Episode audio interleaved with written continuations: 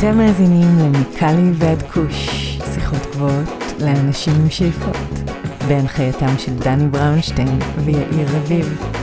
הנה, הנה זה מגיע.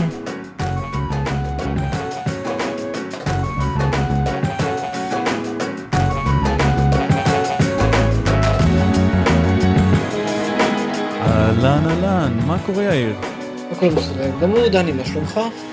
הכל מעולה, והיום אנחנו שמחים להחזיר לתוכנית שלנו את האורחת הראשונה של התוכנית שלנו, מעיין וייסברג. ועם מעיין דיברנו על חלק מהנושאים שגם דיברנו בפרק הקודם, קצת התעדכנו לגבי המצב של השוק, שוק הקנאביס הישראלי, קצת לבדוק מה השתנה מאז, גם מבחינת הצרכן הישראלי וגם מבחינת החברות הרבות שנוספו. ודיברנו על כל מיני דברים אחרים, מעניינים, מרתקים, שקשורים לשוק הדינמי של היום, אם זה בישראל ואם זה בקליפורניה. אז אני מציע שנקפוץ לפרק ונקשקש לנו טיפה לאחריו. מה אתה אומר? יאללה.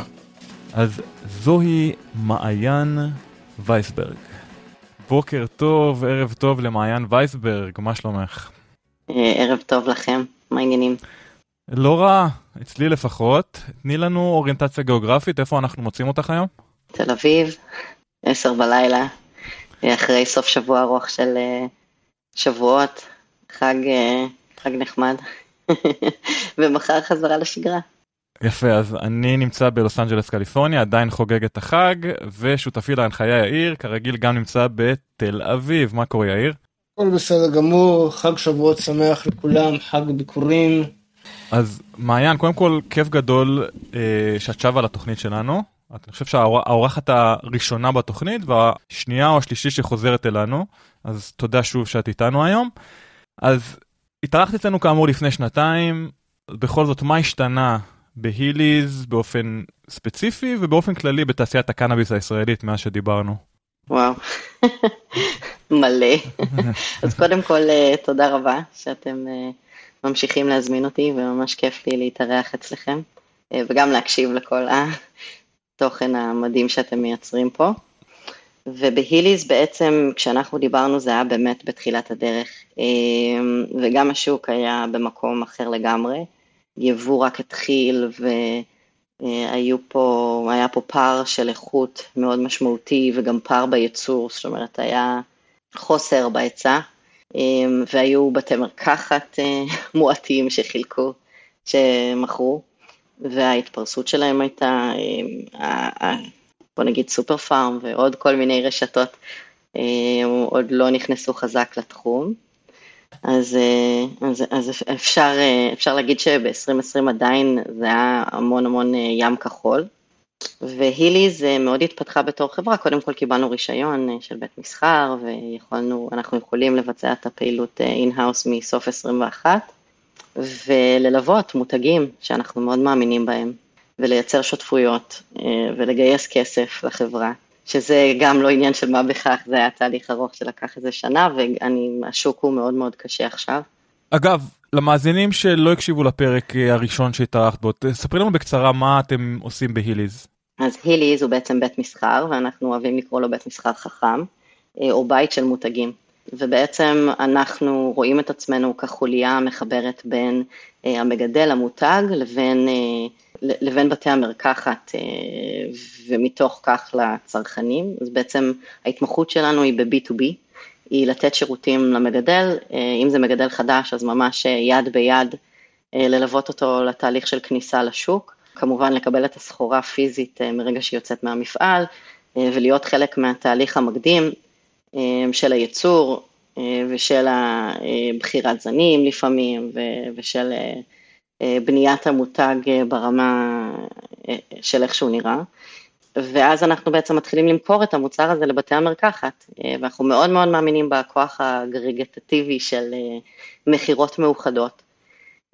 זה גם יוביל אותי לכמה שאלות ש, שכתבת לנו להמשך, אז אולי ניכנס לזה יותר שם, אבל אני מאוד מאוד מאמינה בשיתופי פעולה, אני מאמינה בהתמקצעות, ואני רואה את היליז כהמטרה היא להתמקצע, אה, להיות ממש ממש ממש אה, מקצועיים, אה, עם הרבה מאוד ידע שנאגר בתחום מאוד מאוד מצומצם, של ההנגשה הזאת, של הקבלה הזאת, של ההחדרה הזאת, למרות שאני פחות אוהבת את הטרמינולוגיה הזאת, אבל של ההצעה של מותג חדש, של מוצרים חדשים, אולי של רעיונות חדשים לתוך שוק קיים, ו... בעבר השוק היה הרבה פחות רווי, אז היה שם הרבה יותר מקום, במיוחד אם אתה מביא משהו נורא מעניין ואיכותי, אם זה ברמת האיכות, אם זה ברמת הגנטיקה, אם זה ברמת ה... איך הצבת ואיך קראת ואיזה מידע הצעת בתהליך הזה, והרבה פעמים גם מסחרית, אה, איזה עסקאות, אה, התמחור של המוצר, אה, ה-GP לרוקח, כאילו יש פה הרבה מאוד מנגנונים. וזהו, ו- ובעצם המטרה של היליז היא לאחד כמה מותגים שהיא יכולה לעמוד מאחוריהם, שהיא מאמינה בהם, שיש שיתוף פעולה ושקיפות, אה, ולהביא אותם לשוק, ו- ולייצר את הכוח המאוגד הזה. אה, וגם לרוקחים, לתת להם שירות ממש ממש טוב, שהם ירצו להזמין מאיתנו, שנהיה נגישים, שננגיש להם מידע, אה, שנביא להם מוצרים איכותיים, שנוכל להציע להם באמת הצעות עסקיות שהן אטרקטיביות.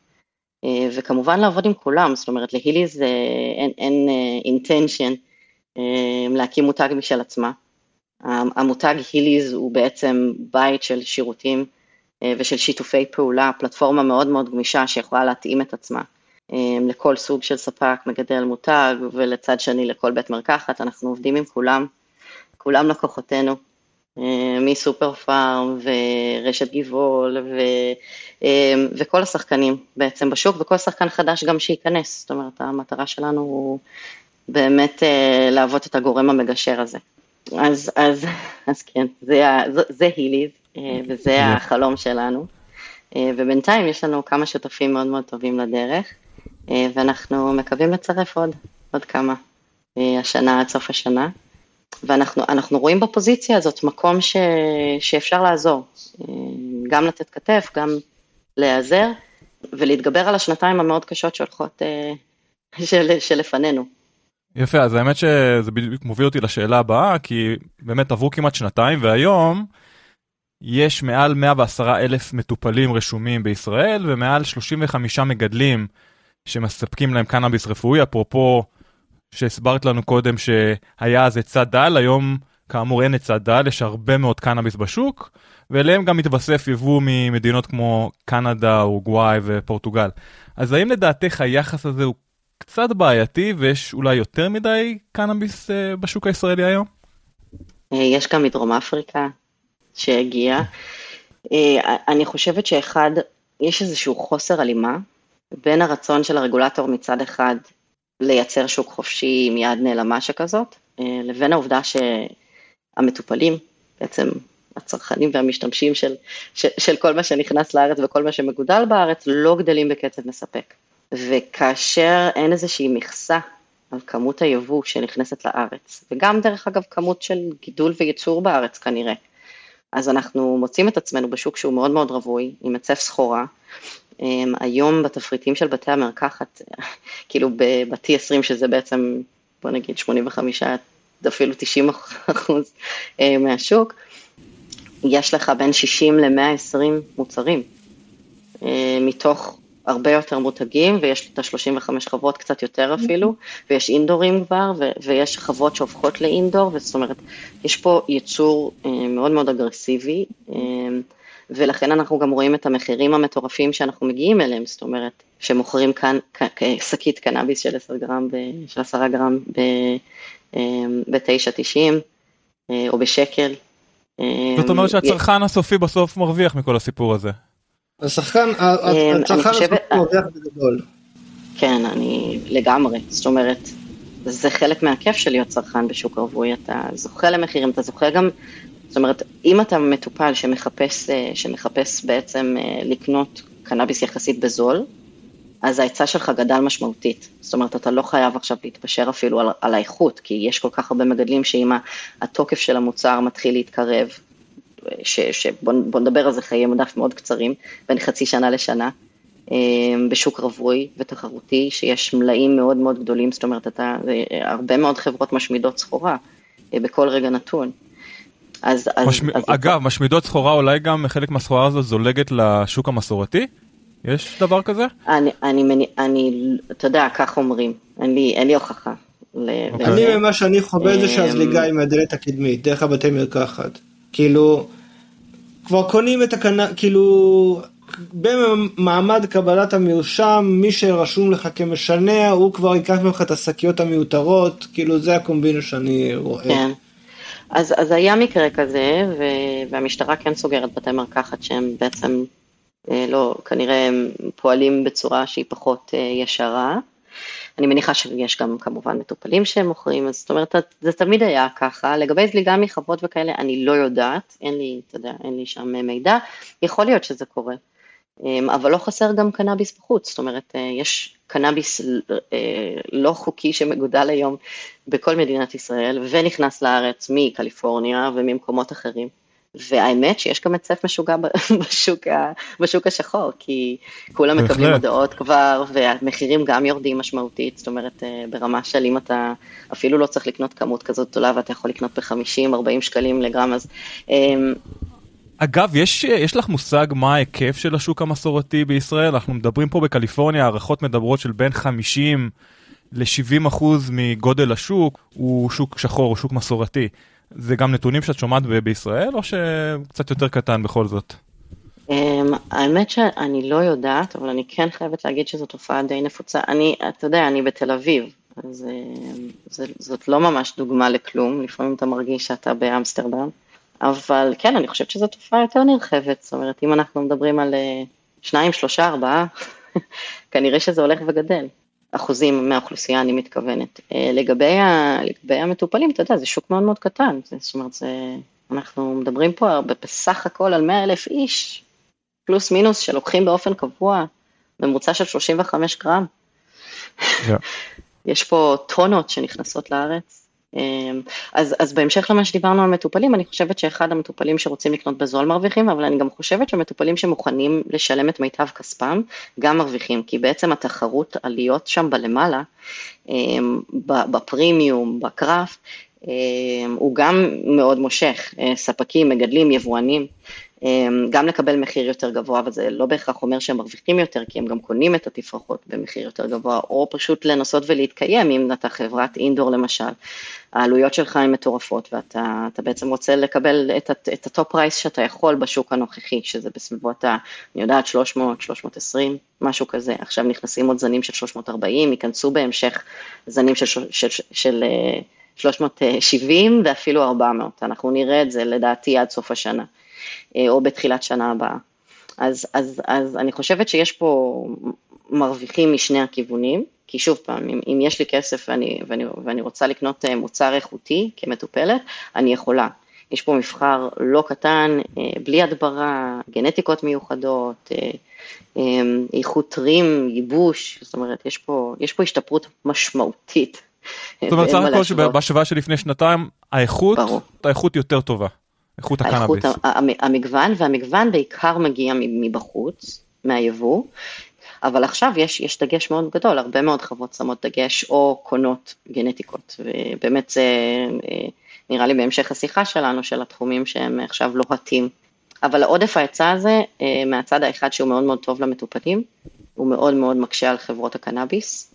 אחד, חברות שהן תפעולית מאוד מאוד כבדות, אז מן הסתם, תחשוב, אם חברה הייתה רגילה למכור 300 קילו מזן, ופתאום יש מבחר מטורף והיא מוכרת 50 קילו מאותו הזן, אז אחד היא נתקעת עם מלאי, ושתיים היא לא מרוויחה מספיק. אז עכשיו אם היא חכמה והיא מביאה עוד כמה זנים, שביחד היא תוכל למכור את הכמות הזאת שהייתה רגילה למכור, זה בסדר. אבל עלויות הייצור עולות בזה, ו, אה, וכמובן ה sourcing של הסחורה הזאת. ואנחנו, אתה יודע, אם אנחנו מדברים על רפואי או rec, אז תמיד שאלה מעניינת, כי אני מסתכלת על זה, אנחנו הרי בתרבות, זה כאילו קנאביס זו תרבות, אוקיי? ויש בתרבות הזאת חלקנו שמשתמשים בזה לטיפול רפואי וחלקנו משתמשים בזה להנאה. וחלקנו גם משתמשים בזה ל-wellness, זאת אומרת, אוקיי, זה לא טיפול איזה רפואי של איזושהי מחלה מאובחנת ומוגדרת, אבל אני רוצה לישון יותר טוב ואני רוצה להיות יותר שמח וכל זה ובלה בלה בלה, אז אנחנו רואים ש... אה, סליחה, זה לא בלה בלה בלה, זה מאוד חשוב yeah. אה, ומעניין, אבל מה שהתכוונתי להגיד זה שהמגוון הזה והמבחר הזה הוא, הוא מספק את הצרכים של אה, צרכנים שהם יותר מושכלים, שהם יותר סקרנים, שהם מבלים הרבה מאוד מהזמן בלהסתכל מה יש בחו"ל, בשווקים אחרים, אה, ופתאום לקבל גנטיקות מעניינות ואיכויות הרבה יותר גבוהות, זה משהו שנורא נורא מושך אותם.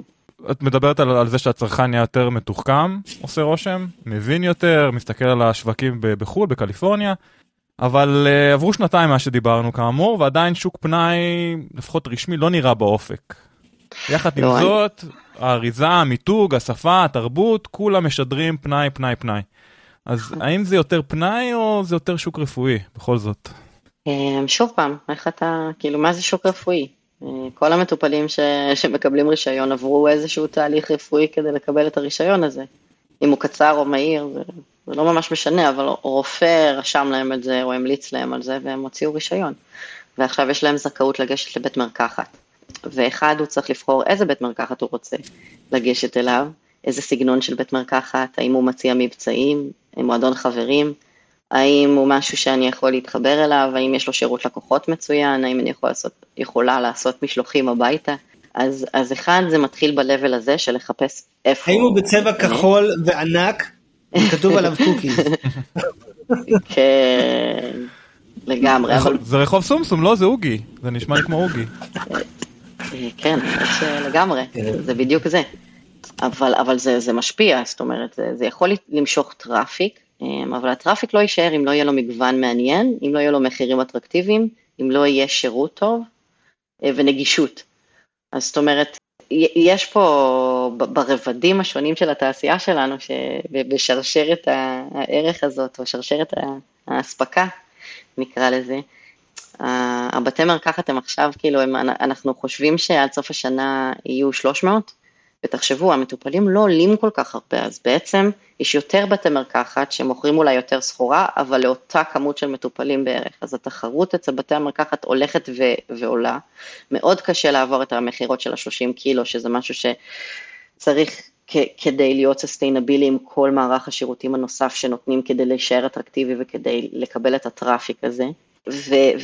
ואין מה לעשות, זאת אומרת, הנושא הזה של להיות סקסי ולהציע הצעה סקסית, אם זה מותג סקסי, זן סקסי, במחיר סקסי, סליחה שאני חוזרת על המילה הזאת, אבל התחושה היא ש, שכבר לא מוביל פה השיח של האם זה עוזר לזה, או האם זה טוב לזה, אלא האם זה חזק, או אה, מאיפה זה הגיע, ואיך זה גודל, ושל מי זה, אה, ובאיזה מחיר אני מקבל את זה. אז... אגב, אה, בהקשר הזה את לא חושב שזה גם קשור בזה ש... מה לעשות, רוב הסחורה בארץ, רובה ככולה, היא פרחים. וכששופטים פרחים, אין מה לעשות, אז אתה יכול להשפיע אם זה עובד או לא עובד לאינדיקציה הרפואית שלך, או אם זה חזק או לא חזק, אבל מצד שלישי יש גם איכות של פרחים, ריח, טעם, מראה וכולי, כן, ואין מה לעשות, זה לא כמו להשוות אה, כדור לכדור, זה פרח, דני, זה מצב טבעי. כשאתה מדבר על קנאביס רפואי ועל שימוש רפואי, רוב השיח צריך להיות סביב השפעה. מראה, מסכים? ריח, אפילו ריח, זה צריך להיות פרמטר של איכות, כי ריח מעיד על curing. זה לא צריך להיות ריח, כי עכשיו הוא מזכיר לי את הגינת לימונים של סבתא. וזה, את יודעת מה, זה שחזרת על המילה סקסי כל כך הרבה, זה... זה בדיוק נוגע בנקודה הזאת של כל הפתיחות שקית והפרחים קטנים והיה לי היה לי ברור דיגיטל כאילו הכל הכל בדיגיטל זה כאילו, זה אנחנו לא בשיח בכלל, לדעתי. אז זה בעצם מה אה, שאנחנו כולנו מסכימים ואומרים, זה לא רק שוק רפואי, זה שוק שיש לו כמה רבדים, אם זה וולנס, אם זה מטופלי פנאי. זה שוק שלא יודע, אין לו שפה לדבר בה עדיין. זה סוג שאין לו אוצר מילים. אנחנו עדיין בהתחלה. אה, מתחיל להיות קצת definitions, ואני כן רואה שאני חושבת שזה בעצם מתחיל מלמטה, אתם יודעים, כמו strain print, כאילו, תיקחו את האפליקציה הזאת ומה שהיא ניסתה לעשות. והיא עשתה איזושהי אגרגציה של כל הזנים שחולקו ועם כל המטופלים שהשתמשו או הצרכנים וניסתה לגרום לזה שיהיה איזשהו אפיון. אז יש את ה-common grounds אה, בקנאביס, אבל זה סופר אינדיבידואלי. עכשיו אינדיביד, אינדיבידואלי אתה צריך למשוך כנראה קהל לקוחות שהוא לאו דווקא אה, בסגמנט של הבעיה הרפואית שלו, אלא בסגמנט של מה הוא יכול לשלם, מה מעניין אותו, עד איזה רמה הוא מבין קנאביס, והאם אה, חלק מהפקטורים ש, שבהם הוא מבין אם זה האיכות, אופן הגידול, האם זה נקי מהדברה, האם זה יושן ויובש כמו שצריך, האם זאת גנטיקה שהיא מעניינת, האם זה, you know, sour diesel, או um, האם יש לו טרפנים מובילים, לימוני, כאילו אנחנו, כן מתחילה להיות השפה הזאת, היא עוד לא מספיק common, um, גם אתם יודעים, מה שהולך ברשתות זה בעצם, אני מניחה 40 אלף מטופלים, וכל השאר הרי לא בשיח הזה. אם אתה סופר את כל הקבוצות, את כל הפייסבוק, את כל הזה, אה, ויש לך הרבה מטופלים שבאים באופן קבוע למקום ש... כמו סופר פארם, אה, שמקבל שירות אחר, שהוא בעצם בא, או שהוא יודע מה הוא רוצה כי אמרו לו מה הוא צריך לקחת, או שהוא בעצם שואל את הרוקח, והרוקח נותן לו מה שיש לו במלאי, ומה שיש לסופר פארם במלאי. כמובן שהם מתעניינים ויש קבוצות וואטסאפ ויש טלגרם ו- וכולם רוצים לקדם את עצמם, אבל זה, כן, זה לא שיח רפואי, לא מספיק. Yeah. ואתה יודע מה, אבל זה בסדר. כאילו, זה בסדר כי עדיף את זה. כמו בדיונים הקודמים שלנו, אם אתם זוכרים, אז אני, אני חושבת שרפואי צריך להיות יותר מונגש לאוכלוסייה מסוימת, אולי דרך קופות החולים, דרך שמן, דרך וייפורייזר, זאת אומרת, אה, שוב פעם, למי שרוצה לקבל טיפול רפואי מסור, עם, עם מערך רפואי שתומך ומלווה אותו, אה, וגם שם, אתם יודעים, יש סגמנטים, הרי אם אתה רוצה טיפול הוליסטי, אתה רוצה ללכת על רפואה אלטרנטיבית ו- ולשלב את הקנאביס, האם אתה הולך על רפואה קונבנציונלית ומשלב את הקנאביס. Yeah. אבל כן, זו, זו תרבות, מה נעשה? אנחנו כל הזמן מנסים להכניס אותו לאיזושהי קופסה וזה לא עובד, לא עובד לנו. כי זה נכנס להרבה מאוד קופסאות, אנחנו מדברים על זה הרבה, קנאביס לא נכנס למשבצת אחת. בכל זאת. נכון. אז עד לא מזמן חברות קנאביס רבות ניסו לגייס עוד ועוד כספים כדי להתפתח לסגמנטים נוספים ולשלוט בכל או לפחות ברוב שרשרת האספקה. במבחן התוצאה זה לא שורד כי להרבה חברות פשוט נגמר הכסף. אז האם המגמה היום היא הפוכה? כלומר להתמקצע בסגמנט אחד מסוים ולשלוט במודל רזה יחסית שלא שורף יותר מדי מזומנים? תלוי איזה חברה אתה, נכון? לא כל החברות יש להן את אותה אסטרטגיה, ויש לנו פה חברות מאוד מאוד חזקות וגדולות יחסית עדיין. שאגב, עם... ממשיכות להפסיד כסף, נכון? אנחנו מכירים את הנתונים, רובן uh, ציבוריות ואנחנו רואים את הנתונים שמפסידות כסף. נכון, נכון, יש גם כמה פרטיות שאנחנו מניחים שהן מפסידות כסף, אבל אי אפשר uh, לראות את זה. אני חושבת שאין תשובה אחת. לעניין הזה. אני חושבת שאם אתה חברה שיש לה אופקס מטורף, ואתה לא מצליח להכניס את העלויות שלך, אז אתה לא בכיוון נכון.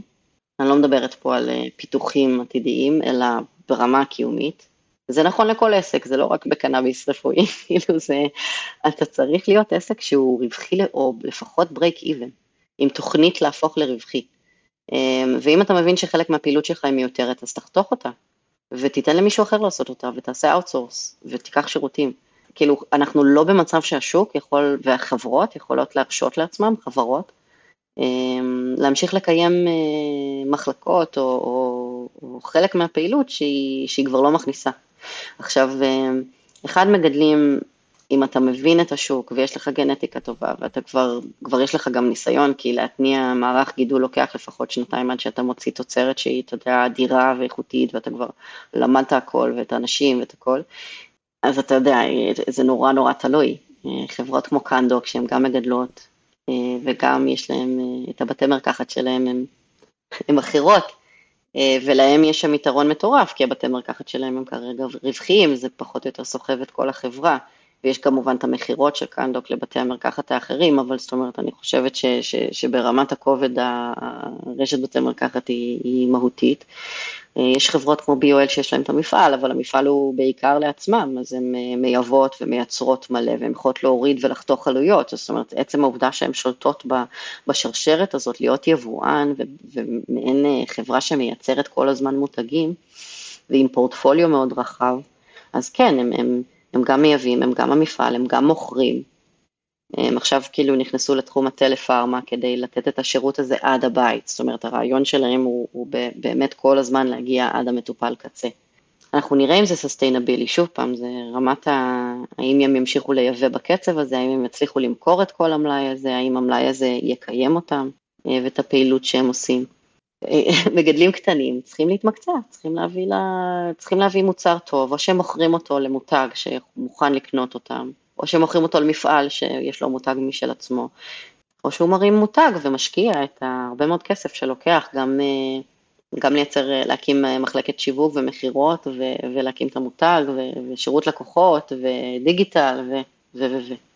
אז אני אמרתי גם בהתחלה, אני, אני מאוד בעד שיתופי פעולה, אנחנו גם רואים שיתופי פעולה מתחילים לקרות, תיקון עולם וגרינמד, יש כל מיני חברות שהן בעצם מספקות אחת לשנייה שירותים, וככה הן בעצם יכולות לחסוך בהוצאות. וכמובן חולקות ברווחים, אבל עדיין.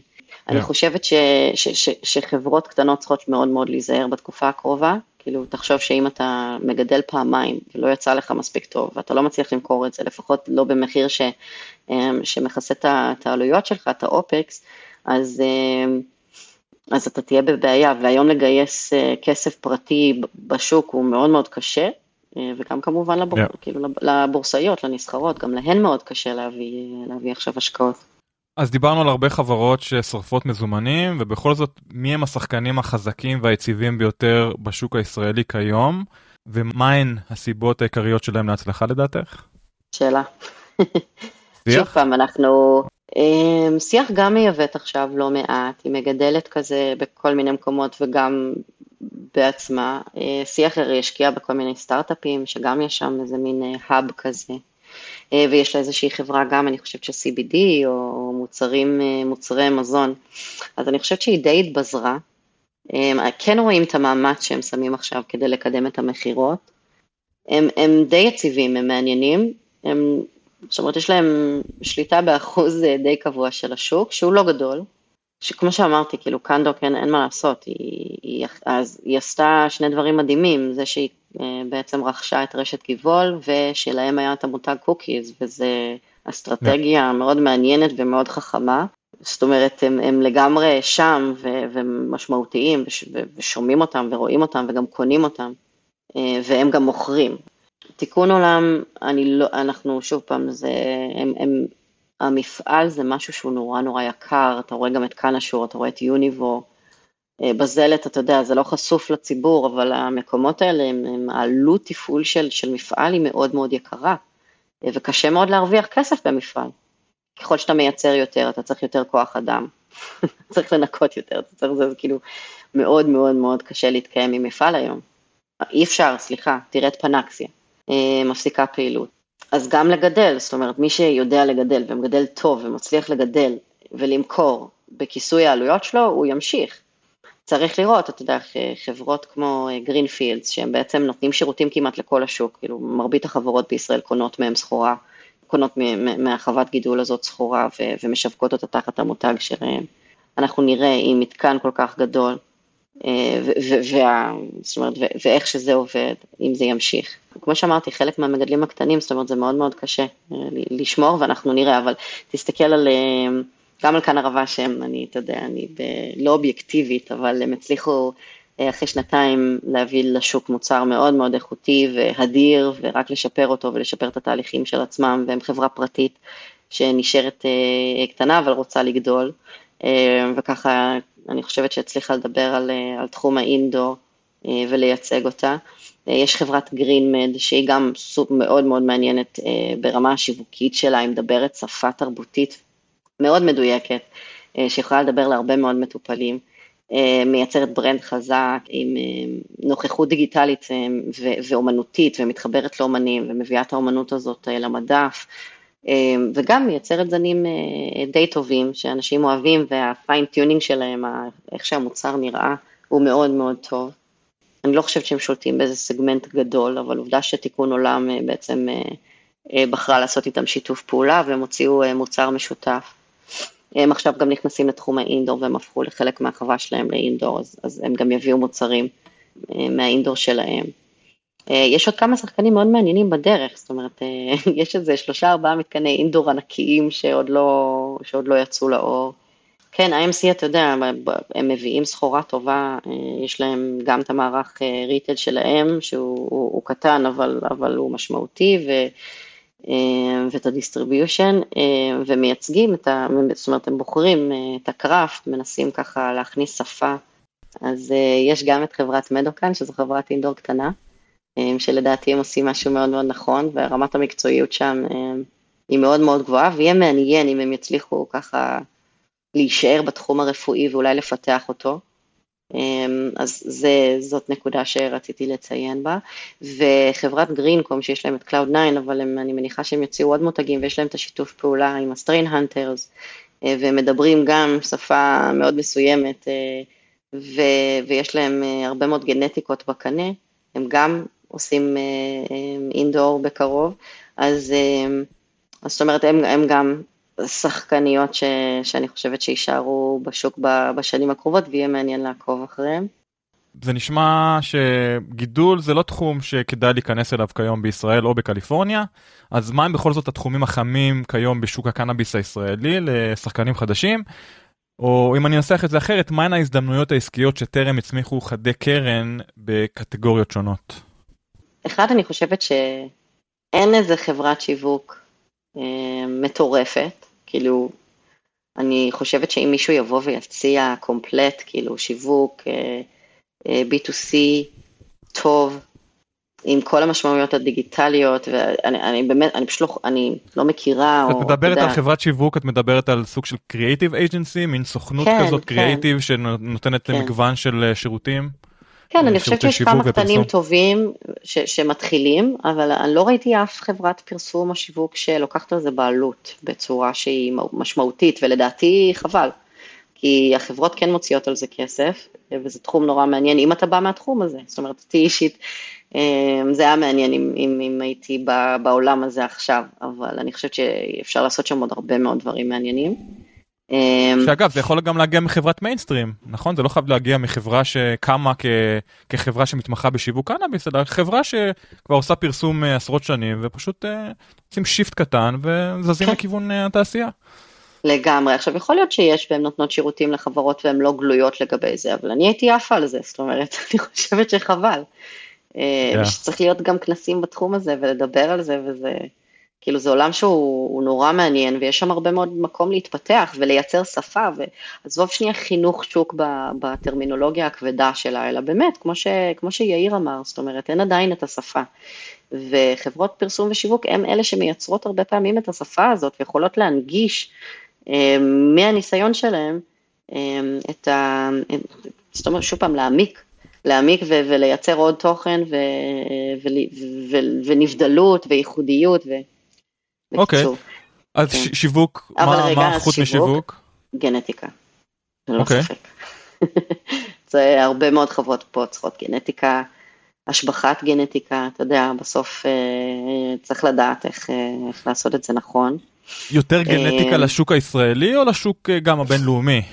גם וגם. תראה, אני חושבת ששם המשחק הוא משחק גנטי ומשחק של וריאטי, נכון? אנחנו רואים אה, אם עברנו משוק שהוא גרדה רפואי, שבאמת אנשים היו צורכים 300-400 קילו ממוצר אחד, כי זה היה מוצר טוב ו-reliable, לבין זה שעכשיו יש כל כך הרבה מוצרים ואנשים מחליפים, זאת אומרת, יכול להיות שיש להם איזה מוצר אחד שהם קונים, שהוא לא אותו דבר כמובן בין כולם, ואז הם קונים עוד איזה שניים, שלוש כאלה, מעניין, חדש, חזק, לא יודעת מה, זאת אומרת, אה, הרצון לנסות משהו חדש, אז אתה יודע, היכולת שלך לבוא ולהביא לשוק מוצרים חדשים, לעשות להם טסטינג, לבחור את האלה שמצליחים ולהביא עוד, אה, זה משהו שהוא לגמרי ייתן יתרון. אז חברה שיכולה לתת את השירות הזאת לחברה שלא מתמחה בזה וצריכה עוד גנטיקות, ואולי יש לה, אתה יודע, את ה-facility, אה, ואולי אפילו את, הגורם השיווקי, אבל, אה, אבל אין להם את הגנטיקה. ובתחום הגנטיקה הרי זה, זה עולם ומלואו, אז כאילו להביא זנים אחד מהעניינים, פרופיל טרפנים גבוה, אמ, אבל גם יציבים שקל לגדל אותם, שהם יילדרים טובים, זאת אומרת נושא הפחת הוא, הוא בעייתי מאוד. וכמו שאמרנו, החברות עכשיו, עם השוק כל כך תחרותי, הן צריכות להצטמצם ולהיות רזות יותר, אז אתה עושה הימורים יותר גדולים. Yeah. והימורים הם הרבה יותר מושכלים כשיש לך הרבה יותר גנטיקה טובה. נקודה מעולה. כן. בהשוואה ל-2020 אגב, שדיברנו, האם חברות ישראליות היום יותר פעילות בזירה הבינלאומית? זו שאלה טובה, כי היה איזה יבוא קטן אה, לאוסטרליה והיה לאנגליה, ואתה יודע, יש כל מיני חברות שמצליחות אה, לייצר אה, שיתופי פעולה בינלאומיים, אבל זה מאוד מאוד מצומצם. נגיד חברה כמו תיקון עולם, אז אולי יש לה יותר סיכוי להיכנס לשווקים כמו ה-UK או אתה יודע, ברגע שיש סחורה וניתן לייצר אותה, או שאפשר להביא אותה ממקום אחר, אז כאילו במקום כזה נגיד יהיה לה ביקוש, או יהיה לה demand, או לפחות יהיה לה יותר קל לעבור את התהליך הרגולטורי שם, כי הם רוצים הוכחות רפואיות, אה, ומחקר ודאטה קליני וכל זה. אה, חברה כמו קנדוק עם המותג Cookies, שהבנתי שגם יש להם את, ה, את הזכות להכניס אותו לאירופה, אז, אז super interesting, בכל מיני מדינות עם הרגולציה שלהם. אמ, יש פה כמובן חברות של מחקר ופיתוח, אני רואה הרבה מהפסיכדלי שנכנסים עכשיו, אבל זה מאוד מאוד קשה. זאת אומרת, גם השוק הישראלי הוא מאוד תחרותי ואתה צריך להיות מאוד minded עליו, אה, וגם השוק הבינלאומי, אתה צריך להביא משהו מאוד מאוד איכותי עכשיו, אה, ואחר, וצריכה להיות לך הרבה מאוד, זאת אומרת, צריך להיות לך תקציב גדול יחסית כדי בכלל להגיע לשוק, במיוחד אם זה בארצות הברית. Yeah. הרבה מאוד כסף מאחורה, אז uh, אני חושבת שיש דקליין, אבל uh, בוא נראה, בוא, בוא נראה איך הרגולציה מקדמת, ו... זאת אומרת, גם שהייצוא ייפתח, תחשבו על זה, זאת אומרת, יש כבר uh, מלא מלא קנאביס בגרמניה, מקנדה, מפורטוגל, אפילו מאפריקה, מאוגנדה של Together, נמכר בבית מרקחת גרמני. וואו. אמ, כן, אז, אה, אז זאת אומרת, ו, ו, ולמקומות כאלה יש אה, לפעמים יתרון יחסי של מחיר. אז בוא נראה אם, אם החברות הישראליות יהיה להם אה, value proposition משכנע כדי לחדור לשווקים האלה שכבר מתחילים לקבל לא מעט סחורות ממקומות אחרים. טוב, אני רוצה לדבר על CBD. מה, מה קורה בתחום ה-CBD בימים אלו? בכל זאת הייתה הצהרה שהוא עומד, עומד להפוך אה, לחוקי יותר וזמין יותר, מה הסטטוס כיום? Um, האמת שאני חייבת להגיד שזאת לא תחום המומחיות שלי, זאת אומרת, אני כן עוקבת אחרי זה, אבל uh, לתחושתי זה ייקח עוד קצת זמן, כי הרגולציה לא, אין שם איזה דרך המלך. מי מייצר, איפה, כאילו כמה מייצרים, תחת מי, מפעל מזון, זאת אומרת, כשכן דיברו על זה, מדברים אך ורק על שמנים um, um, לצריכה אוראלית, ו... Yeah. וייפים עוד לא מדוברים, מזון עוד לא מדובר, זאת אומרת, אתה יודע, זה, ו-CBD זה עולמות האלה, אה, שמנים זה נחמד, אבל זה מגיע עד לבל אה, מסוים, בדיוק כמו עם הרפואי, זאת אומרת, התפרחות והשמנים. אז, אז אני, הממשלה שלנו לא מספיק יציבה כדי לייצר מדיניות, אה, לדעתי, מהירה מספיק לזמן yeah. הקרוב. אני מאוד מקווה שזה ישתנה ושאולי, אתה יודע, איכשהו יצליחו לקדם את זה מהר יותר, אבל אני מתנצלת, אני בדרך כלל אדם מאוד מאוד אופטימי, ואישה מאוד אופטימית, ו... אה, ובתחום הזה של הרגולטור שלנו, שוב פעם, תקשיב, הוא, הוא גם, לפעמים הוא לא צפוי, או המדינה לא צפויה בקטעים האלה, אז יכול להיות פתאום שאיזה משהו יקרה. אבל אה, אם אני קוראת את המפה ואיך שהיא עכשיו, יש לנו עוד קצת זמן. Yeah. בהחלט. את לא חושבת... גם אה, ל-CBD וגם אה, ללגליזציה מלאה. מה אמרת יאיר? מעיין, את לא חושבת שזה שבשוק הרפואי כיום בערך 10% מהצריכה בלבד היא CBD, זה לא סימן לבאות בעניין הזה? כי זה כולל גם פרחים וגם שמן, רק 10%.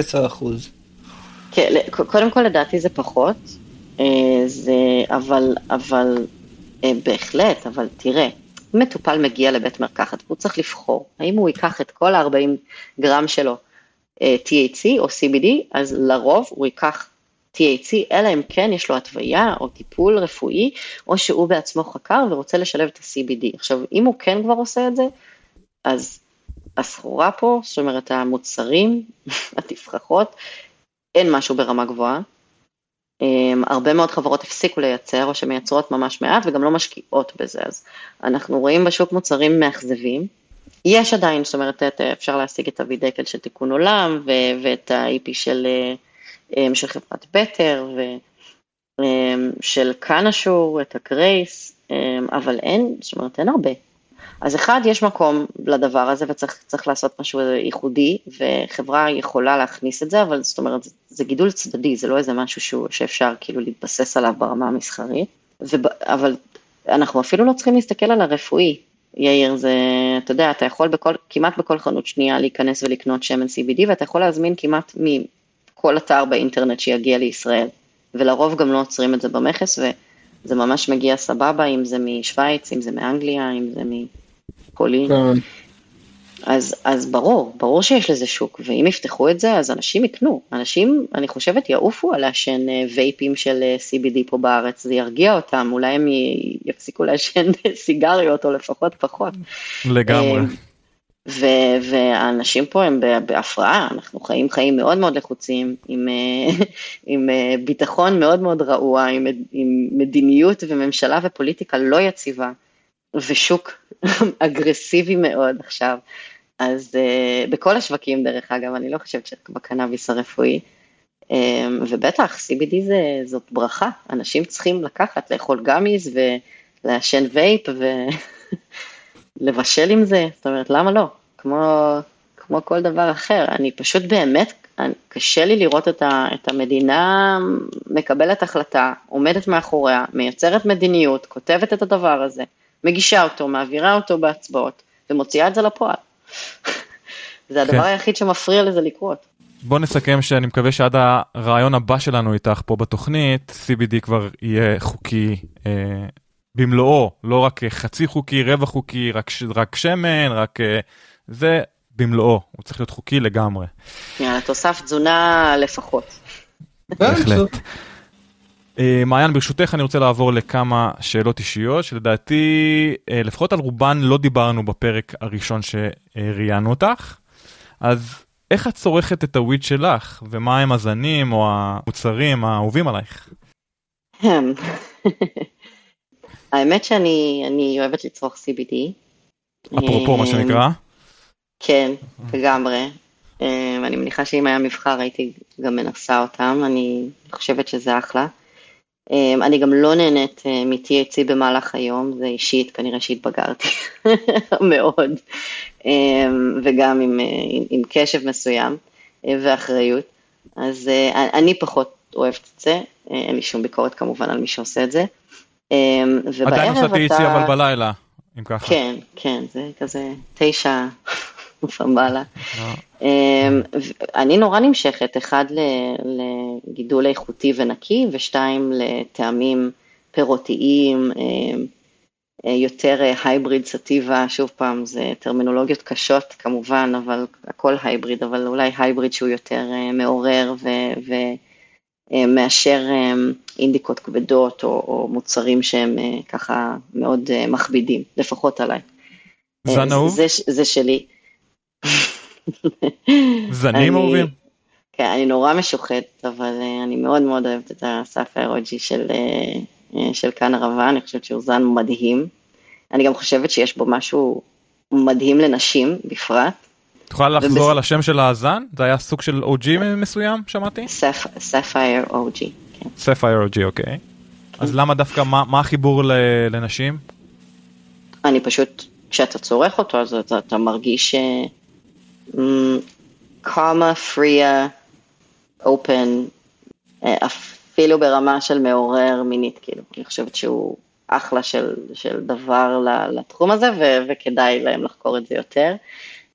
עוד זנים, אני חושב שיש עוד אני- משהו מיוחד מאוד אה, בספר OG, אפילו דיברתי על זה עם חבר כן. שהוא גם כן בתחום, שיש לו טעם מאוד מאוד חזק יחסית לזה שאין לו ריח. ואני חושב שיש שם... אה, כן, למה? יש לו ריח מטורף, אתה פותח שקית וכל החדר... אה, וואו, אז מה שאני קיבלתי, מה שאני. קיבלתי היה בלי ריח, אבל עם טעם מטורף, וזה התחיל, והתחלנו לגלגל על זה תיאוריה על כמות גדולה יותר של, של פלבינואידים לעומת טרפנים, ואיך זה מחזיק מעמד יכול להיות, בהקרנה. יכול להיות. אני חייבת להגיד לך שהוא באמת, גם חוויית הפתיחת שקית היא בדרך כלל מאוד מאוד ריחנית, וגם הטעמים הם פשוט מאוד מאוד אה, פירותיים כאלה, ואורניים ומיוחדים. יוצא אה, דופן, אני, כן. אני, אני אגיד שגם, ה... כן, כן, הוא, הוא יוצא דופן, הוא מיוחד, והוא נעים, והוא לא חזק מדי, אז, אז לפחות, אה, שוב פעם, באצוות הח, הח, החדשות הן אה, מאוד גבוהות, אז הוא כנראה הרבה יותר חזק. אני חייבת להגיד שג'ין גיא זה גם אה, זן אהוב. אה, אני גם, אני גם זוכרת אותו לטובה כי הוא, הוא היבוא הראשון שתפס ונשאר ו, וממשיך ואנשים מאוד מאוד אוהבים וחוזרים לקנות אותו שוב ושוב. הוא גם נתן פה איזושהי הצהרה על, אה, על אה, על, על, על ה fine-tuning, על המוצר הסופי, זאת אומרת, שהוא צריך להריח טוב ולהיראות טוב, וטריכומות מנצנצות, זאת אומרת, זה היה מוצר שהגיע ואמרת, וואו, ואז, ואז אני חושבת שגם יש היום מוצרים שמגדלים ישראלים כמובן מייצרים שהם כאלה, אבל, אה, אבל, אה, אבל כן, הוא, אני חושבת שהוא שינה את התפיסה קצת, אז אני, אני אוהבת אותו גם בשביל הדרך וגם, וגם כ, כזן. אז, ונשמע כאילו יצר סטנדרט חדש בעצם. בנצ'מרק של איכות. אני חושבת שכן, שוב פעם. ו... אמ, כי פשוט לא, גם לא היה הרבה אז, ו, והוא, הוא, כן, הוא לגמרי היה נרדף, וכל פעם שהוא הגיע הוא נחטף מהמדפים. יפה, אז איך את צורכת את זה? זה באנג, זה ג'וינט, זה vaporizer? ג'וינט. ג'וינט. טבק, בלי טבק?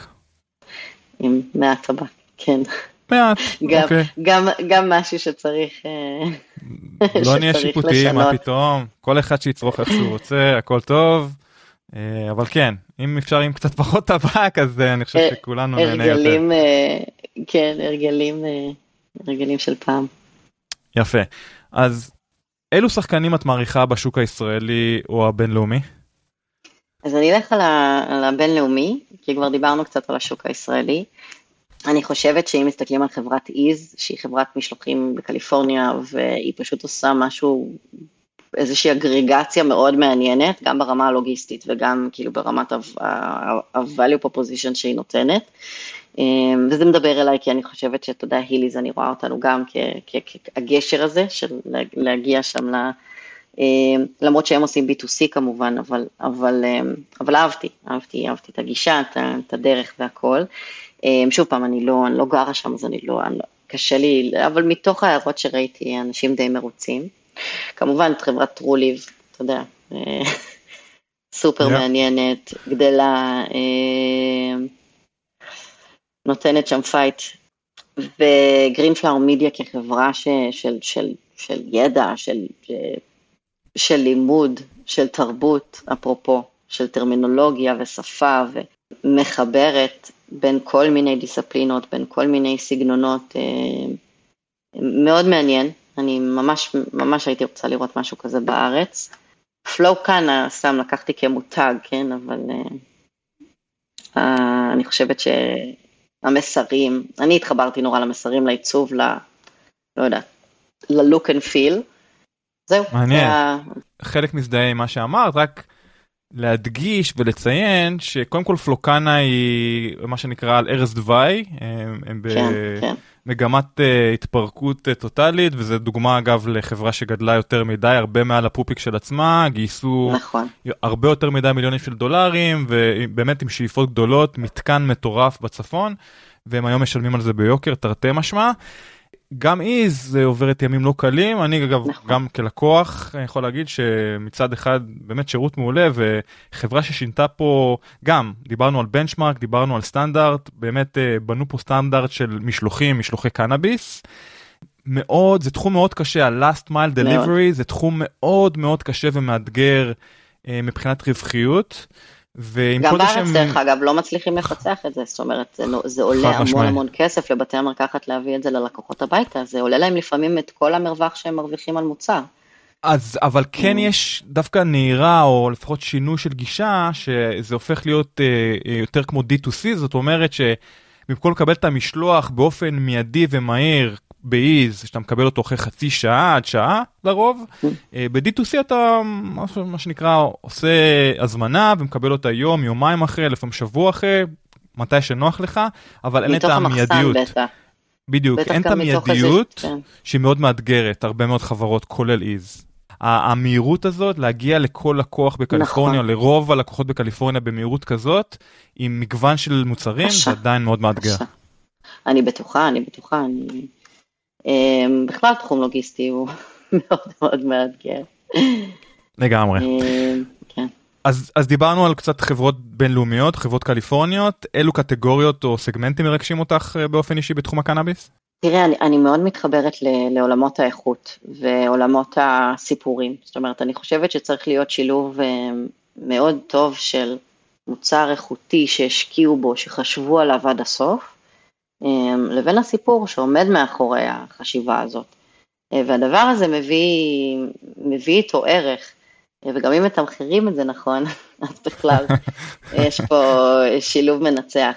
אז העולמות האלה של, של הבנת האיכות והלמידה שלהם וניסיון גם לתווך את זה לצדדים המגדלים וכאילו איך אפשר להיות ייחודי יותר ואיזה ערכים אפשר להביא, אל מול הסיפור שלהם ואיך אפשר, אתה יודע, להיות קוהרנטיים לפחות. זה בסדר, יש פיבוטים ויש כל מיני דברים שצריכים לעשות והשוק הוא נורא נורא אמ, מטלטל ומשתנה, אבל, אה, אבל את, את צריכה להיות נוכחות, אנשים צריכים להתחבר למשהו כדי להמשיך ולקנות מוצר מסוים. אז, אז אלה עולמות שהם נורא מעניינים, כי כמובן שהם עולמות שהולכים ונהיים יותר קריטיים בשוק אה, אולטרה תחרותי. כמו שאמרתי, עולמות הגנטיקה הם, הם נורא מעניינים, כי היכולת שלך לשלב אה, גנטיקה מעניינת עם THC גבוה, עם יילד גבוה, עם שרידות גבוהה, עם חזרתיות גבוהה, זאת אומרת, יש פה, יש פה עולם ומלואו ש, שאפשר להביא אה, לשם. אני, לצערי, במדינת ישראל הרי אנחנו מאוד מוגבלים ביכולת של אה, מגדלים לגדל, אז אנחנו לא רואים את ה... אני חושבת את הסגמנטציה ואת היצירתיות שיש למגדלים למשל בקליפורניה, אה, או אפילו בקנדה, ל, ל, לייצר אה, אופי מאוד מאוד מיוחד לצורת הגידול שלהם, בדומה ליין או עישון של כל דבר. אז, אז זה משהו ש, שחסר, אני חושבת, אה, וזה היה נותן המון added value למותגים ו, ו, ו, אה, וגם תכלס למטופלים שצורכים, כדי שהם יקבלו מוצר יותר סוסטיינבילי או יותר נקי או יותר מיוחד או, או יותר פוטנטי, לאו דווקא באלמנטים של ה-THC. אה, אגב, במובן כן. הצרכני, אה, איזה קטגוריה נראה לך הייתה מצליחה בישראל? אתה חושב שדרינקים של קנאביס, vape pens, חשיש, מיצויים, מה אתה חושב שהיה הופך להיות פופולרי בישראל בן לילה? אני חושבת שמיצויים. אה, אני חושבת, ש, אני חושבת שגם וייפנס, כאילו זה היה מקל על אנשים מסוימים אפילו. אם זה מבוגרים מאוד, או אם זה אפילו צעירים, שזה כאילו משהו שהוא, נראה לי, גם הטבק והלגלגל וכל זה פחות מדבר אליהם, אתה יודע, הדור ה-Z, ה-Z, ובתכלס, אדבולס. אדבולס. כן, גמי בר, סוכריות, שוקולדים, מה זה... אנחנו מה של... ש, שמדבר, שמדברים עליהם מהבטן, לא? מה, חד משמעית. מהמזון. אז כן, פלאפל.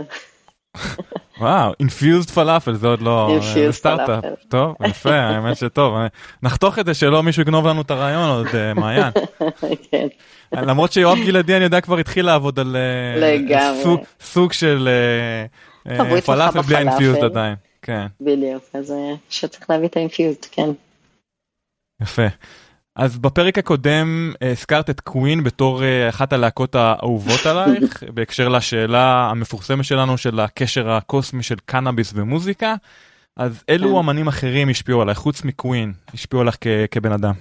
אז אני, אני אתחיל כאילו לא ממוזיקה, ואז נגיע למוזיקה.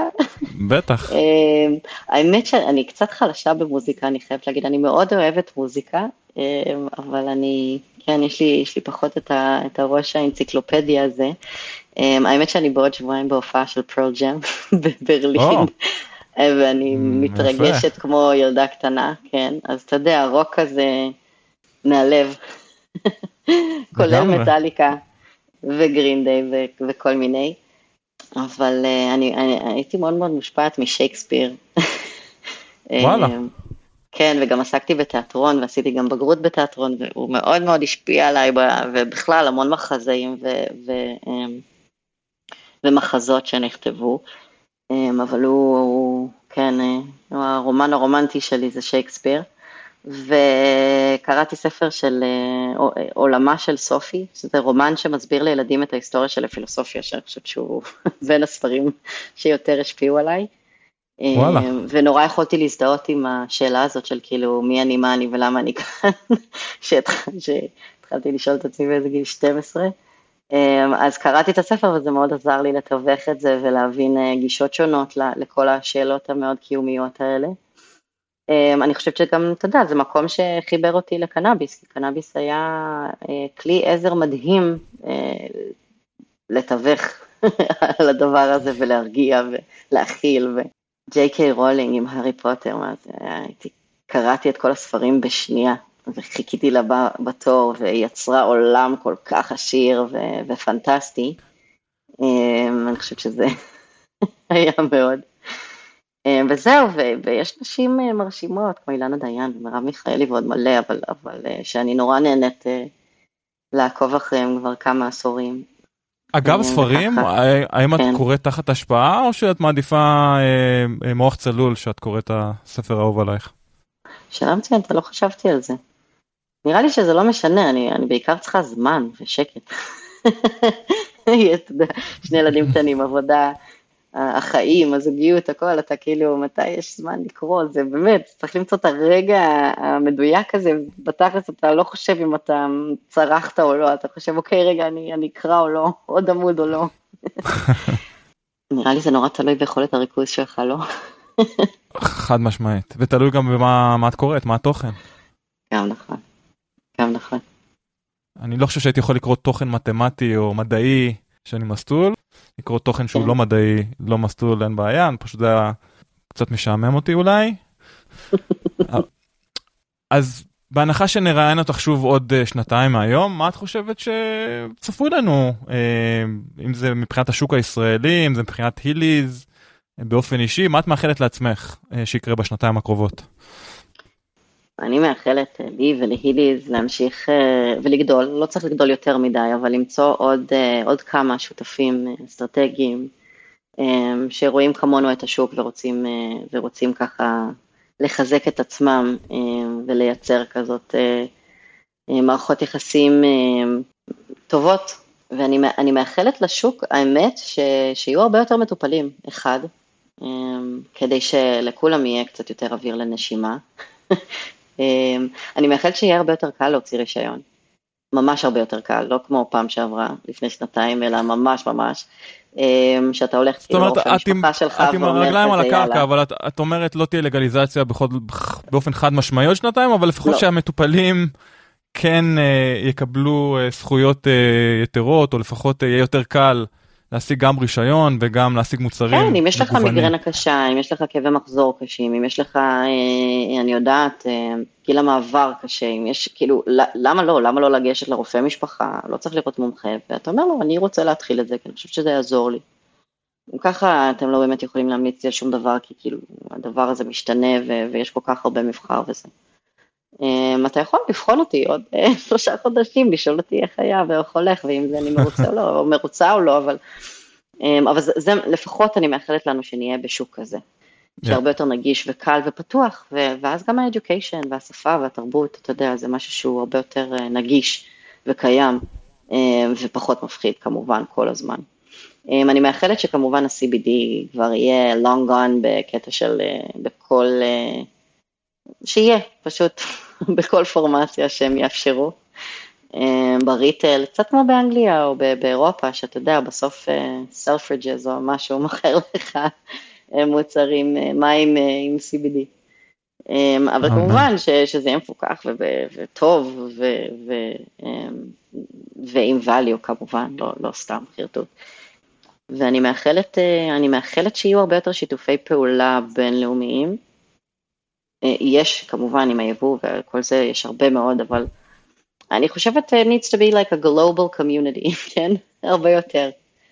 אה, שלומדים אחד מהשני הרבה יותר, ש, שהם עוזרים אחד לשני. כאילו, אני, אני חושבת שעם כל העולם המסחרי, ואני, אתה יודע, אנחנו חברה מסחרית, וכל הזמן מסתכלים על איך אנחנו, אחד, יכולים להביא ערך, ושתיים, כמובן, להיות רווחיים ומוצלחים, אבל אני, אני באמת מאמינה שהצמח הזה הגיע אלינו um, כדי לשנות קצת את איך שאנחנו עושים דברים. Um, אני חושבת שאנחנו צריכים להמשיך וללמוד על, ה, על, ה, על המקורות ולהביא אותם לתוך הביזנס, ולהביא אותם לתוך התפיסה שלנו, ו, ולהביא אותם לתוך הקשרים הבינלאומיים האלה. Um, ולייצר את הגלובל סוסייטי קצת כמו פטריות, לא? אמן, אמן, כן. כן. אני חושב שבמובן מסוים יש הרבה... עולמות מקבילים בין uh, פטריות, פסילוסיבין ועולם הפסיכדלים לבין uh, קנאביס. עדיין אני מקווה שהבשלות אה, uh, או ה... נקרא לזה, התהליך עצמו יהיה קצת שונה אה, בהשוואה לקנאביס, כי פה בקליפורניה הקהילה הרפואית בעצם נעלמה מאז שקנאביס נהיה פה חוקי לשימוש פנאי. זה לא אומר שמטופלים הפסיקו לקחת אותו, זה אומר שפשוט חברות הקנאביס כבר לא, בעצם הפסיקו לפתח מוצרים אה, לקהילה הרפואית. רוב מוצרי הקנאביס בקליפורניה הם מוצרים לשוק הפנאי. ואני מקווה שזה גם לא, לא יקרה בתעשיית הפסילוסיבין והפסיכדלים. כי אנחנו צריכים גם את, ה, את הפן הרפואי, הוא חשוב, ואנחנו משם הגענו הרי. לגמרי, לגמרי, אני חושבת שכאילו ננסה לסכם את, ה, את המהות, אז אנחנו צריכים להיות בעידן שבו יש יותר כוח לאזרח להחליט איך הוא מקיים את עצמו בעולם, ואיך הוא מטפל בעצמו ובאיזה substances. ושוב פעם, אני לא בעד כאוס, אבל אה, אני בעד פתיחות אה, תודעתית, חינוכית, חוקית, yeah. ואני חושבת שאנחנו צריכים להיות יותר חכמים ולבטוח בעצמנו, שאנחנו יכולים לקבל את ההחלטות הנכונות, ואנחנו יכולים לנהל חברה שהיא אחראית, ולא כל הזמן צריכה להגיד לנו מה אסור לנו לעשות ו- ואיך לא לעשות דברים. כי זה, שוב פעם, זה תמיד מייצר את ה-backfire של שוק שחור, אתה יודע, עולמות, אה, עולמות אכזריים ואפלים, אה, וחבל. כן, מאחלת לאנושות שנתקדם לשם. אמן. אז לפני סיום מעיין וייסברג, שוב תודה שבאת אלינו היום. איך אפשר לעקוב אחרייך במרשתת, אחרי היליז וכולי? תודה רבה לכם, ממש ממש אה, כל הזמן לעונג לי לנהל אתכם את השיחות האלה. ו... אה, אפשר, אני באינסטגרם שלי, אבל זה לא כזה מעניין, אה, והיליזי, היליזי גם אה, בלינקדאין, אבל גם ממש בקטנה. אני מקווה ש, שנשתפר בזה, אבל שוב פעם, אנחנו לא הפוקוס, אנחנו רוצים לתת במה, במה למותגים, לרשתות, ל, לכל מי שרוצה וצריך לקבל את הפלטפורמה הזאת ולעשות דברים משותפים. אז אנחנו חשובים, אבל אה, אנחנו לא, לא עיקר הסיפור. וזהו, אני, כן, נאחל לכולנו המון בהצלחה בהמשך. לגמרי, לגמרי. אז מעיין וייסברג, שוב תודה רבה, אה, ואני מאוד מקווה שנביא אותך שוב לתוכנית עוד אה, פחות משנתיים, ונראה לאיפה השוק יתפתח. אני מקווה שרק למקומות חיוביים, שכל המשאלות שלי ושלך, ואני בטוח של יאיר, תתגשמנה. לגמרי, ואני מאחלת לשלושתנו לישון הרבה יותר שעות בלילה. כן, אני חושב שיאיר דווקא מהבחינה הזאת מסודר, נאחל את זה לשנינו יותר. לגמרי. להתראות לכולם. אוקיי, אז זאת הייתה מעיין וייסברג היקרה. כיף גדול להחזיר אותה לתוכנית. מה אתה אומר, יאיר? באמת כיף גדול להחזיר אותה לתוכנית, כמו שאמרנו, לא סתם אה, היא פתחה לנו את הפודקאסט, הייתה האורחת הראשונה שלנו, ומאוד מאוד שמח אה, לארח אותה שוב בתעשיית קנאביס, שונה לחלוטין, שנתיים אחרי השיחה הראשונה. מדהים, זה מדהים איך, כמה זה פלואידי ודינמי, גם אגב פה בקליפורניה אנחנו מדברים על זה, גם בישראל, כמה, איך הדברים משתנים וזזים מהר. שוב, סממן בוהק לזה שזו תעשייה צעירה מאוד, לא בוגרת, לא בשלה מספיק. הרבה מאוד שחקנים מתחלפים, שחקנים קמים ונופלים, משתנים, מתמזגים. אני מקווה שעוד שנתיים יהיה יותר טוב, מה אני אגיד לך? גם אצלנו וגם אצלכם. כן, תשמע, אני חושב שבדוגרי, כאילו זה הזמן עכשיו להקים אה, חברת קנאביס, כי אתה יכול לקנות הכל בערך בחמישית מהמחיר שהיית קונה אותו לפני שנתיים, שלוש, אז העלויות הקמה שלך וכל העלויות מימון יהיו הרבה יותר זולות. מצד שני, מי רוצה להיכנס למיטה חולה כזאת? זאת אומרת, שוק שהוא אה, עם תחרות מטורפת, עם מספר אה, צרכנים פחות או יותר יציב, לא מאוד גבוה, שוב, בהשוואה לשווקים אחרים, אנחנו מדברים על 110, 110 אלף מטופלים. אה, זה שוק, זה שוק רפואי גדול, אבל כשוק פנאי זה לא שוק אה, משמעותי, בעיקר שאתה מדבר על 36 מגדלים היום. אה, בלי, בלי להכליל את היבוא ואת את השוק המסורתי. זה... אם אתה בן אדם שיודע לא, לנהל לא אופרציית גידול רזה, או, או, או מפעל אם אני לא יודע כמה זמן זה יישאר הסיפור הזה, כי בטח הרגולציה תוציא אותם החוצה, אבל אם יש לך אופרציית גידול רזה, ואתה שיווק שלך רזה, ואתה יודע להגיע ללקוחות שלך באופן רזה, יש לך זכות קיום, זה לא עסק של... אף אחד לא הולך להתעשר פה כמו שחשבו, אבל מוצר בסיס, יש בו צורך. Yeah. בהחלט, תמיד יהיה בו צורך, והצורך הזה רק, רק יתגבר עם השנים, זה אנחנו יודעים. אה, אנשים לא צורכים פחות קנאביס, צורכים רק יותר, יותר אנשים נכנסים לתעשייה הזאת או לשוק הזה כצרכנים, וגם צרכנים אה, בעיתות אה, משבר, או, או כמו בקורונה למשל, צורכים גם יותר קנאביס. לטוב ולרע, אנחנו מדברים על זה שלפעמים זה, יש, יש גם גבול שעברנו אותו. עוד איזה משהו מעניין בהקשר לשוק הישראלי, למעיין, דברים אחרים אולי על הפרק?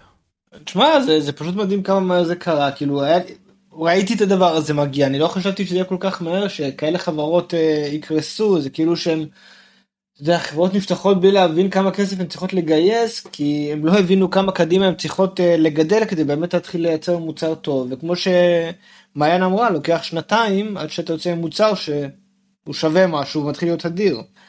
והם לא, הם לא, כשהחברות קנאביס yeah. בישראל גייסו, הם לא, הם לא הבינו שהם צריכות את השנתיים מרווח נשימה האלה. אתה יודע, הם חשבו שהם רק צריכים לייצר קנאביס והכל יהיה בסדר. Yeah. ורק להדגיש שחלק מהאורחים שלנו ומהחברות שהערכנו בפודקאסט שלנו בשנתיים האחרונות כבר לא רלוונטיות, או בדרך להפוך לא, לא לרלוונטיות. הזכרנו ברעיון את אה, פלוקנה, אה, באמת אחד הכרישים הגדולים פה בקליפורניה, לפחות אה, על הנייר, לפחות בפוטנציאל. חברה שהם בתהליכי פירוק, מתקדמים. אולי מז, אה, מיזוג, אולי אה, מכירה, אני לא יודע בדיוק מה יעלה בגורל החברה, אבל זה רק סממן לזה שהשוק באמת פולט הרבה מאוד שחקנים החוצה. כן. אה, בנושא אחר, ראיתי ידיעה ששמחתי לקרוא, מצאו עוד פעם, עוד קנאביס, פעם בתל ערד של שבט יהודה. מצאו שם קנאביס שהיה בשימוש לפני 2,700 שנה, כנראה בצורה של חשיש. Mm-hmm. אני חושב שצריך לדבר על זה, לא? על מה, על הקשר העמוק של העם היהודי לסאטלה? אה, על זה שקנאביס היה מאוד פופולרי במזרח התיכון בתקופה הזאת, בתקופה הקדומה. אה, על זה שקנאביס היה חלק מטקס פולחן, חלק מטקס דתי, אוקיי? זה, זה לא... זאת אומרת, אתה יכול לקרוא לזה צריכת אה, פנאי או וולנס או איך שלא תקרא לזה, זה אחרת, אוקיי? זה אנשים שצרכו קנאביס ואולי גם חומרים אחרים שמשנה תודעה, כדי להתקרב לאל יותר, אוקיי? כדי uh, להיכנס לטקס עד הסוף. אז uh, אותי זה מרתק להבין ולדעת מה הלך שם באותם ימים uh, שצרכו קנאביס.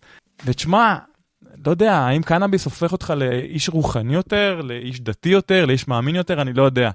אבל זה שצרכו אותו כבר אז, לפני אלפי שנים, זה רק הוכחה לזה שהוא צריך להיות חלק מההיסטוריה שלנו, הוא חלק מההיסטוריה שלנו, והוא יישאר להיות חלק מאיתנו. כן, אתה יודע, זה כבר גם הגילוי השני של אה, שימוש פולחני בקנאביס פה באזור, זה לא, אותי זה לא מפתיע, אתה יודע, כי יש לך פה צמח מאוד ריחני, וכל דבר, לא, גם אה, פרינצ'י קנולי מדבר על זה, באותה תקופה, כל דבר שהריח טוב, היה שווה הרבה, זה מה שהיית זובח במזבח. מעניין מאוד מה חבר הכנסת בצל, בצלאל סמוטריץ' אומר על הגילוי הזה, ואיך הוא יכול להסביר אותו, כי הוא לא כל כך בעד קנאביס, אבל מסתבר שאבות אבותיו צרכו קנאביס, אז uh, מעניין מה תהיה התשובה שלו לסיפור. הדעת השתנתה, אתה יודע, גם אבות אבותיו התחתנו עם ארבע נשים, הוא כבר לא יכול לעשות את זה יותר. גם נכון. טוב, יפה, אז זה היה פרק 102 מקאלי ועד כוש עם מעיין וייסברג. שיהיה שבוע טוב בינתיים, יאיר. שבוע טוב לכולם. צ'או. תודה שהאזנתם לתוכנית. אם נהניתם ממנה, ומהאורחים שהבאנו לכם, נשמח אם תדרגו אותנו בחמישה כוכבים. כל דירוג או ביקורת חיובית יעזרו לנו להמשיך להביא לכם את האורחים הכי שווים בתעשיית הקנאביס. יש לכם הצעה לאורח או נושא מעניין? נשמח לקבל בקשות והצעות לגבי נושאים או אורחים שמעניינים אתכם, המאזינים שלנו. אנא כתבו אלינו ל- From Kali to Push at gmail.com From Kali to Push במילה אחת at gmail.com אנא אל תיקחו את האינפורמציה שמוגשת בתוכנית כעצות רפואיות או עסקיות. צרו קשר עם הרופא שלכם או כל גוף רפואי מורשה אם אתם מעוניינים לצרוך קנאביס לשימוש רפואי. התוכנית נעשית מתוך אהבה ותשוקה לצמח הקנאביס, אך אינה מעודדת קנייה לא חוקית של מוצריו. תודה על ההאזנה, נשתמע בקרוב. צ'או.